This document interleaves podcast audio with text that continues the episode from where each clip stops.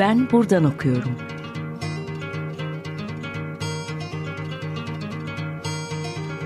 Edebiyat ve başka şeyler.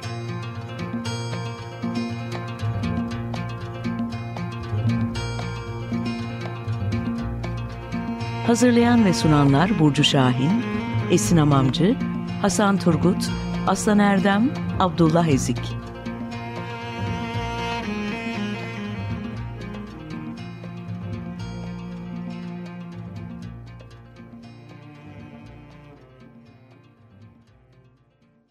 Merhaba.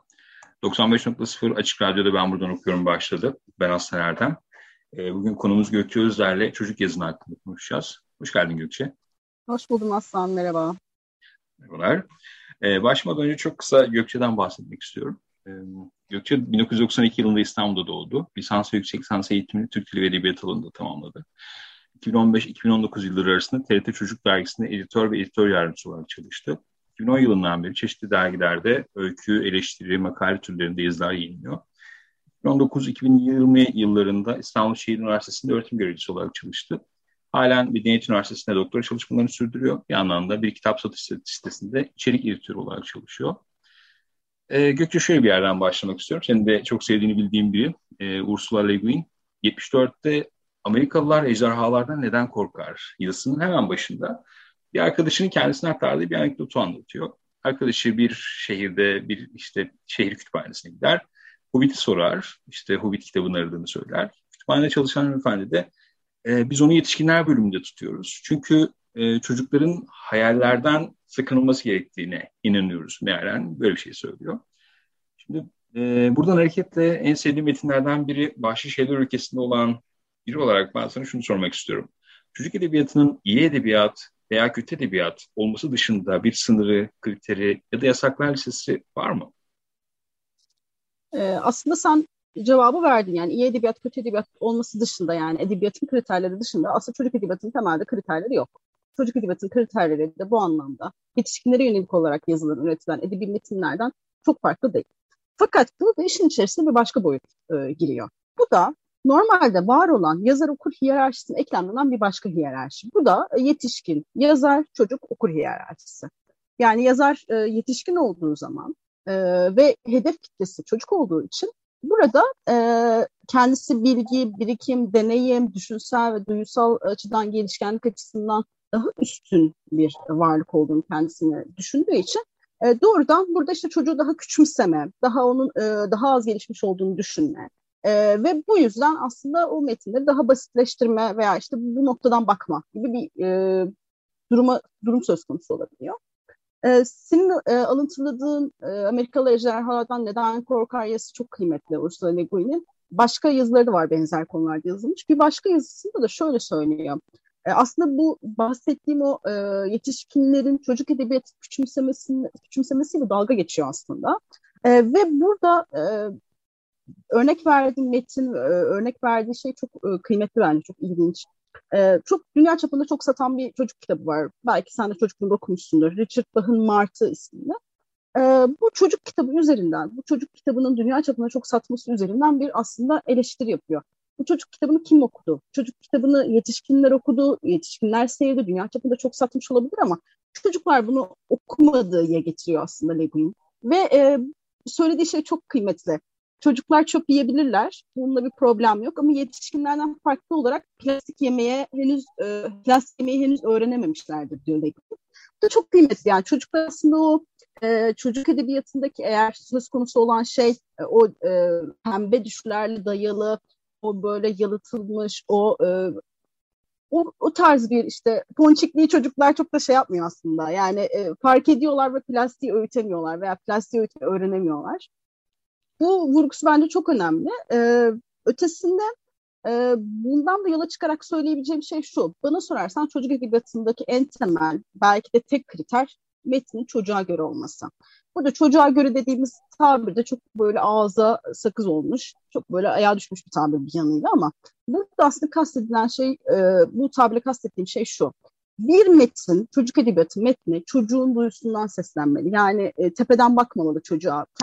Kendi dünyasında, kendi algı düzeyinde bakmalı. Çünkü çocukların dertleri bizimkilerden farklı, çocukların yaşam pratikleri bizimkilerden farklı, çocukların sıkıntıları, kafaya taktıkları şeyler farklı. Çocuk edebiyatı metni bunu ne kadar çocuğun yanından bir yerden gördüyse o kadar iyi bir edebiyat metni oluyor. Yani o kadar doğru bir çocuk edebiyatı metni oluyor. Bana sorarsan çocuk edebiyatı için tek kriter veya en önemli kriter çocuğa göre olması, çocuğun yanından seslenebilmesi metni. Evet, anladım. Bir yandan şöyle bir tehlike de var tabii. Şimdi sen söyleyince aklıma geldi. Tamam, onun denginden konuşmak, bir yandan onu sakınmak belki tırnak içinde. Çünkü her şeyi algılama ya da her şeyi alabilme şeyi yok dedim. Ama bir yandan Le Guin'in söylediği o aşırı etkileyici yapı da var.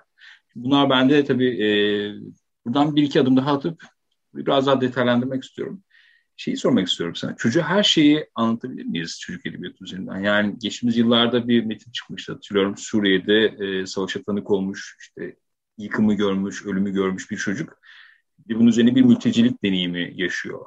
Bunun üzerinden anlatılan bir çocuk metni vardı. İşte böyle bir çocuk kitabı olabilir mi, olamaz mı tartışmasının yapıldığını hatırlıyorum.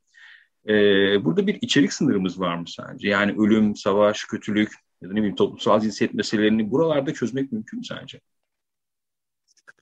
Şimdi bahsettiğim türde yazılmış, yani mülteciliği anlatan son özellikle 7-8 senede çok fazla çocuk kitabı var. Bu telif olsun, çeviri olsun, yaş grubu değişsin.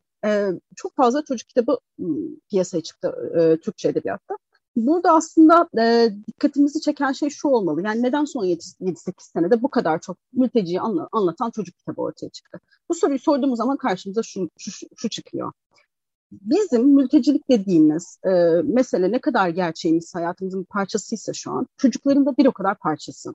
Biz onları ne kadar bu meseleden uzak tutmaya çalışsak, ne kadar işte anlatmasak, ne kadar göstermesek de, bu çocuğun yarın öbür gün sıra arkadaşı mülteci olabilir, hiçbir şey olmazsa sokakta mülteci bir aileyle karşılaşabilir veya televizyonda bu görüntülere maruz kalabilir. Yani bu anlamda bir şeyden, herhangi bir şeyden, onu herhangi bir gerçekten çocuğu uzaklaştırmak bu anlamda mümkün.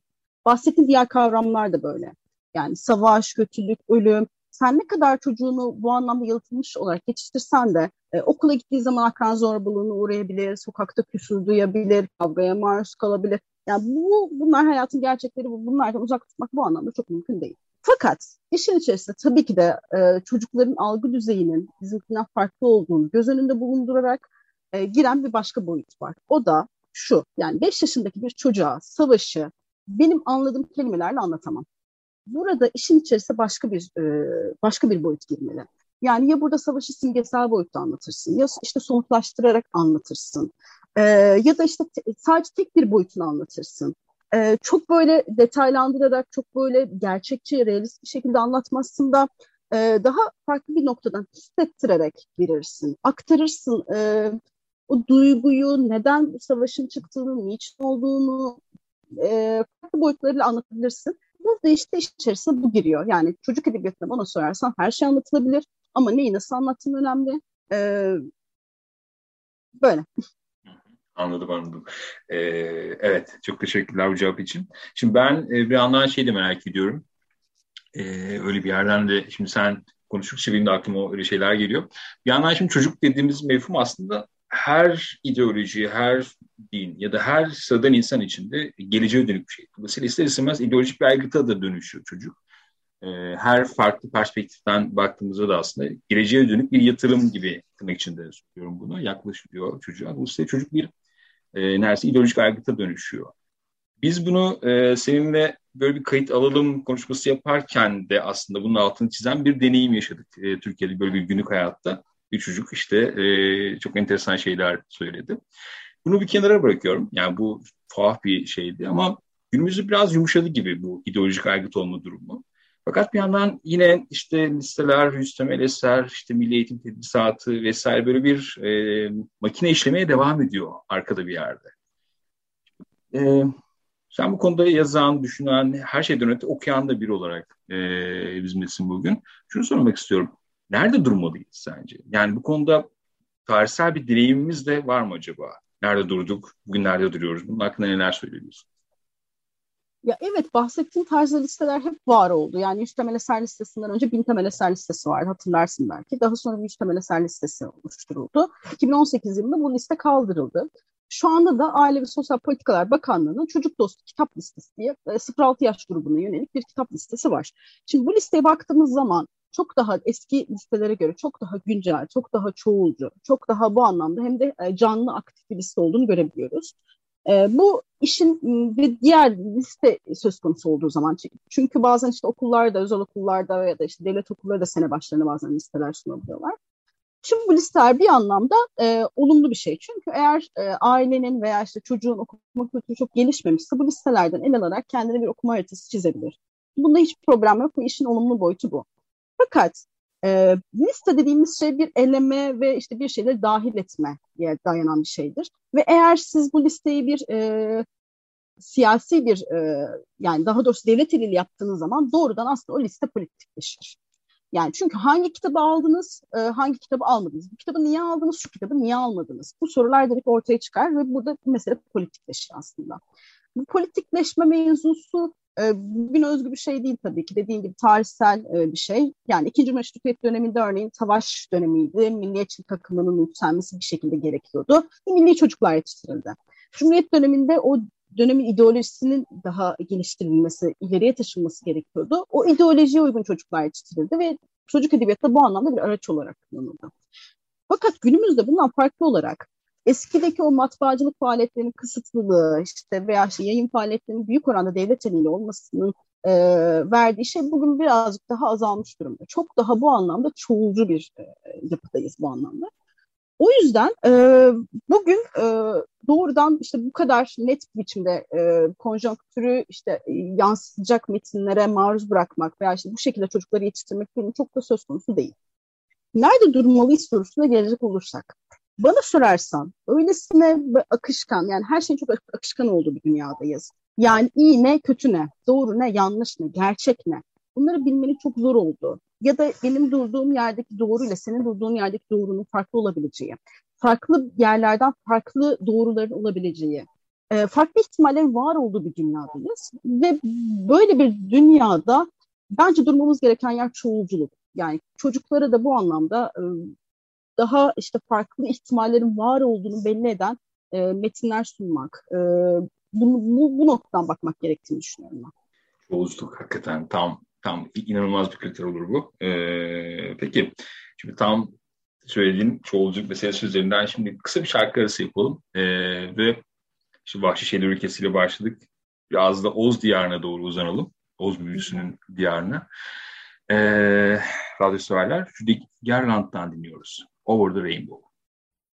Yeniden merhaba. 95.0 Açık Radyo'da Ben Buradan Okuyorum devam ediyor. Gökçe Özler'le çocuk yazının üzerinde konuşuyoruz. Gökçe, Eco ile devam edeceğim. Umberto Eco her şey hakkında yazdı. Tabii ki bu konuda da bir şeyleri var. Kitaplardan kurtulabileceğinizi sanmayın. Yine nefis bir kitap. Orada kitap, kaşık, çekiç, tekerlek ve makas, bunlar yeniden icat edilemezler. Çünkü bunlar hakikaten en mükemmel forma ulaşmışlardır diyor mealen. Şimdi arada böyle çocuk kitaplarını geziyorum büyük kitapçılarda ama böyle inanılmaz formda kitaplar var. İşte sayfayı çeviriyorsunuz, böyle içinden 3 boyutlu bir ejderha çıkıyor, bir şato çıkıyor, kokulu kitaplar var, işte müzikli kitaplar var. Bu iş hakikaten aldı yürüdü. Yani resimli hale getirmekten çok daha başka bir boyuta geldi. Çok fazla duyuya hitap eden metinler artık bunlar, nesneler. Eko'nun söylediğini birazcık çarpıtıyorum aslında ama fiziksel nesneyi biraz konuşalım istiyorum. Kitap dediğimiz şey çünkü bambaşka bir boyutta. Çocuk edebiyatında bu çok daha ilginç bir yerde. Ne dersin bu konu hakkında? Evet, Eco aslında orada şuna vurguluyordu. Yani 500 senedir kitabın formu aynı ve aslında sonrasında da şey diyor ya, hatırlarsın. Bu form belki işte kağıttan olmayacak kitap artık. Belki başka bir şeyden olacak ama bu aynı şekilde devam edecek. Yani orada keşfedilmiş şey odur diyor. Hani o senin bahsettiğin 3 boyutlu kitaplar, işte ses çıkaran kitaplar, kokulu kitaplar da aslında bu anlamda Eco'nun söylediğiyle çelişmiyor. Hatta estetik anlamda bir üst düzeye taşınmasından bahsediyoruz şu an kitapların. Üst düzey demeyelim de estetik anlamda bir değişiklikten de bahsediyoruz bu anlamda. Benim gözlemim şu aslında kitaplarla ilgili olarak. Şu an yetişkin olsun, çocuk kitabı olsun.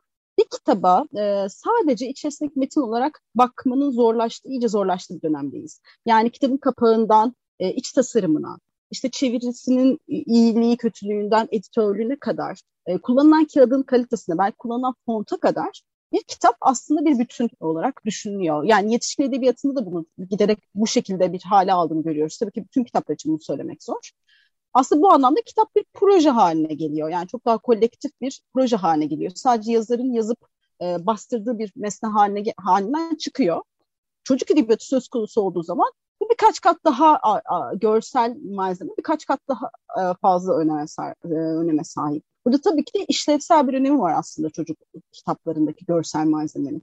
O da şu, bahsettim ya hani içerikle aslında o kapağın uyumu yetişkin edebiyatında nasıl önemliyse, örneğin 0-3 yaş arasındaki bir çocuk için ürettiğiniz bir kitabı ikinci hamur kağıttan yapamazsınız. Ya da 3-6 yaş arası bir resimli kitabı, eğer resimli kitabın kendisi doğal olarak siyah beyaz değilse, siz siyah beyaz basamazsınız onu. Bütün esprisini, enerjisini kaybeder yani o noktada kitap. Böyle olduğu için çocuk kitaplarının içerikle fiziksel durumun uyumu çok daha önemli. Yani kağıdın kalitesinden font, işte ne bileyim, diğer tüm işte o görsel malzeme, illüstrasyonlar veya fotoğraflar hepsi birlikte düşünülmeli ve çok daha büyük bir önem kazanmış durumda çocuk edebiyatında. Tabii çocuk edebiyatının hem yükselişe geçmesi hem de bu bahsettiğim görsel malzemeyi kullanmanın yükselişe geçmesiyle illüstratörlük sektörü de çok ilerledi Türkiye'de ve çok gerçekten başarılı illüstrasyonlar ortaya konmaya başlandı. Türkiye'de derken tabii ki dünya çapında böyle bir durum söz konusu. Burada da benim gözlemim ve olumlu anlamda karşıladığım şey şu oluyor. Yani bazen gerçekten bir sanat galerisinde görüp çok hoşlanacağınız o nitelikteki, o etkileyicilikteki eseri kitapçıya gidip işte 40 liraya, 50 liraya bir kitap formatında, hele de içerisindeki metin çok iyiyse ve işte ondan sonra işte kullanılan kağıt ona uygunsa, birlikte düşündüğümüz zaman çok daha ulaşılabilir bu anlamda o görsel sanat nesnesi. Bu anlamda çocuk edebiyatı bence, işin bir de böyle bir boyutu var çocuk edebiyatında diye düşünüyorum. Evet, anladım. Hakikaten enteresan şeyler. Yani düşünüyorum daha önce gördüğüm şeyleri. Bir de bir yandan bizim okuduğumuz kitapları da düşünüyorum. Onları karşılaştırdığımda falan. Bizden önceki neslin belki işte Cumhuriyet'in ilk yıllarında az önce bahsettiğim devlet eliyle yayın yapan kurumlar, işte çeviri ofisi vesaire vesaire. O mebin o beyaz kapaklı Allah'ım. Okuyacakların bu kadar sönük olmasının sebebi belki o fontlarla, o kitaplarla vesaire. Enteresan. Peki, şimdi şöyle bir şey var. Le Guin'in Amerikalılar Ejderhalardan Neden Korkar yazısından bahsettik. O yazının devamında ikimizin de zaman zaman karşılaştığı bir profilden bahsediyor Le Guin. Amerikalılar sadece ejderhalardan değil, kurmaca sanatından da korkarlar diyor. Ben bunu derslerde okutuyorum bu metni ara ara. Ve hani kurmaca sanatından korkuyor muyuz gibi bir şeyle.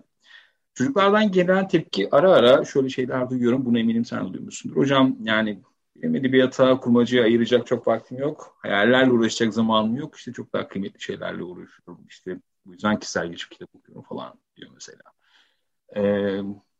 Tam buradan bir yerden baktığımızda sanki bu profil her şeyi kazanma merkezli gören bir profil ve dolayısıyla kapitalizmin aslında ortaya koyduğu inşaatlı bir insan tipi. Fakat çocuk edebiyatı sanki artık buraya da biraz döndü mü? Ya da ben mi biraz negatif bir yerden görüyorum? Sanki böyle her şeyi kazanmak için yetiştirilen bir çocuk. Dolayısıyla çocuk edebiyatının da tüm verimini kazanmak adına almalı ve orayı da bir tüketim nesnesine çevirmeli gibi bir yaklaşım da var mı? Ya da böyle bir yaklaşım varsa bunun piyasadaki karşılığı nedir? Bir piyasalaşma da söz konusu az önce senin söylediğin gibi. Bunun da piyasayı nasıl kontrol edeceğiz ya da kontrol etmeli miyiz, ne dersin? Sorunun başındaki belki kısmı öncelikle bir şeyler eklemek istiyorum aslında. Bu fantastikten korkma mevzusu. Ya bana şu çok geliyor Aslan. Yani post-truth dediğimiz, hakikat sonrası dediğimiz bir çağdayız. Ve geleneksel medya araçları olsun, modern medya araçları olsun sürekli bize böyle doğru sosuna bulandırılmış yalanları önümüze sürüyorlar. Siyasetçiler dün söylediklerinin bugün tam tersini söylüyorlar ve öyle bir şekilde söylüyorlar ki bizi bu söylediği şeyin doğruluğuna ikna ediyorlar. Kendi bildiğimiz doğrudan şüphe ediyoruz. Böyle bir çağda ben doğru söylemek gerekirse ejderhalara inanmayı, büyülere inanmayı daha gerçek buluyorum. Ne yalan söyleyeyim. İlla ki kurmacadan diyelim bir fayda arayacağız. O zaman da işin içerisine şu giriyor. Kurmaca dediğimiz şey farklı ihtimallerin var olduğunu, farklı bakış açılarının var olduğunu, bunların hepsini gösteren aslında bir şey kurmaca. Ve aslında bu bahsettiğim postür çağının getirdiği o taraflı bakış açısı veya işte bizi sürekli böyle manipüle eden bakış açısına karşı da bir kurmacının böyle bir faydası da var aslında. Yani siz kurmaca okudukça, farklı ihtimallerin var olduğunu bildikçe bu tip medya araçlarının sunduğu bu tip haberlere daha eleştirel bakabiliyorsunuz. İşin bir böyle boyutu var. Tabii ki de bir faydacı araç olarak görülüyor.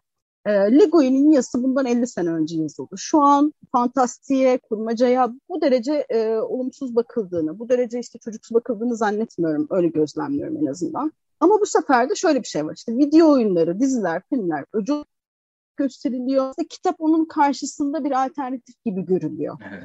Yani burada da işte yeter ki kitap okusun, video oyunu oynamasın, dizi film izlemesin, kitap okusun. Kitap yine burada senin de söylediğin gibi aslında yine bir burada... bir şey var, fayda var aslında, kitaptan fayda sağlamak gibi bir amaç var. Kurmacanın bu sefer yeni faydası da aslında bu oldu. Video oyunlarından, ekranlardan çocukları uzak tutmak gibi. Tabii ki de sektörleşmekten bahsediyoruz çocuk edebiyatında da. Özellikle son 10-15 senede Türkiye'de çocuk edebiyatı çok gelişti, çok değişti, çok dönüştü.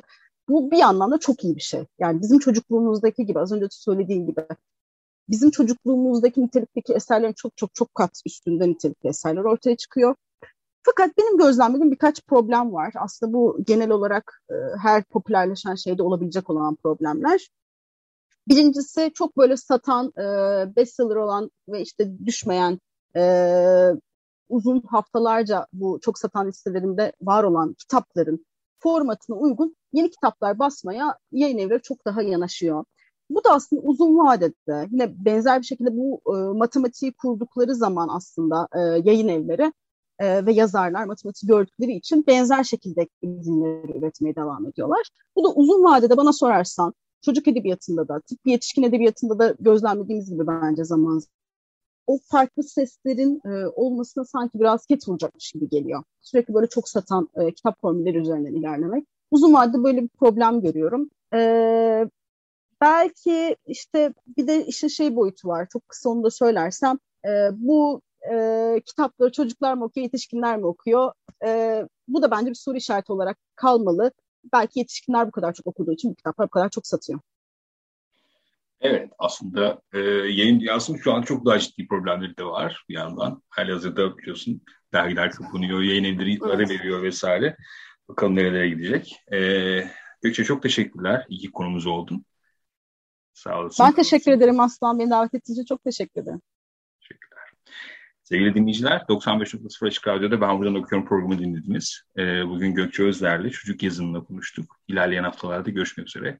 Hoşçakalın.